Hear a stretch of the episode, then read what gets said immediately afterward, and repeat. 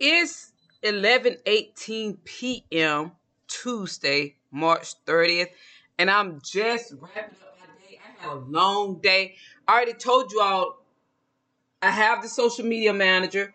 I have other people trying to teach me social what do you call it? I hell, I don't even know what to call it. But when you're a real life hermit, you really don't have social skills. When you're a real life hermit and you don't be around people a lot, you try to avoid them and you were successful at it, you usually don't have social skills. I have social etiquette, meaning when I go out and about, I know I behave in a certain way that is most definitely sophisticated.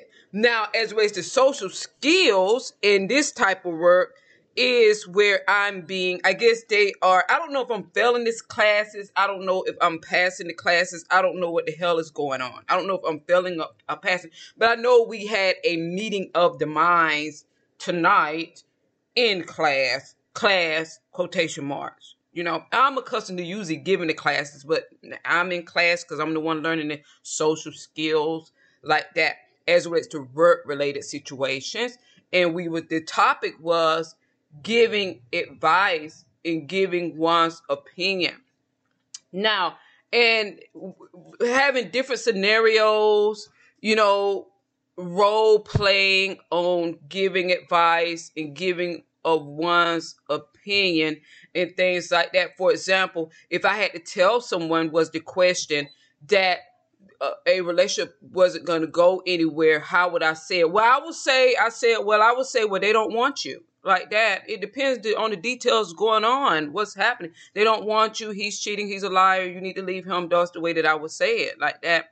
Or you've been in, in this situation. I speak directly. I always have. You've been in this situation a thousand times. You should know what the outcome is going to be. It's going to be what it was uh, the other 999 times, like that. Now, that's what I would say.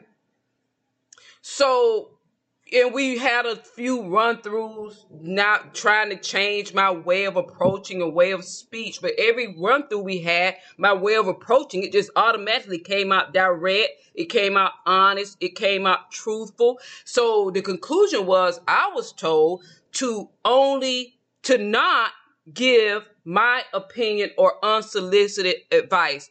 Only give advice or my opinion if I'm being paid to give it is what they told me. And I was like, exactly.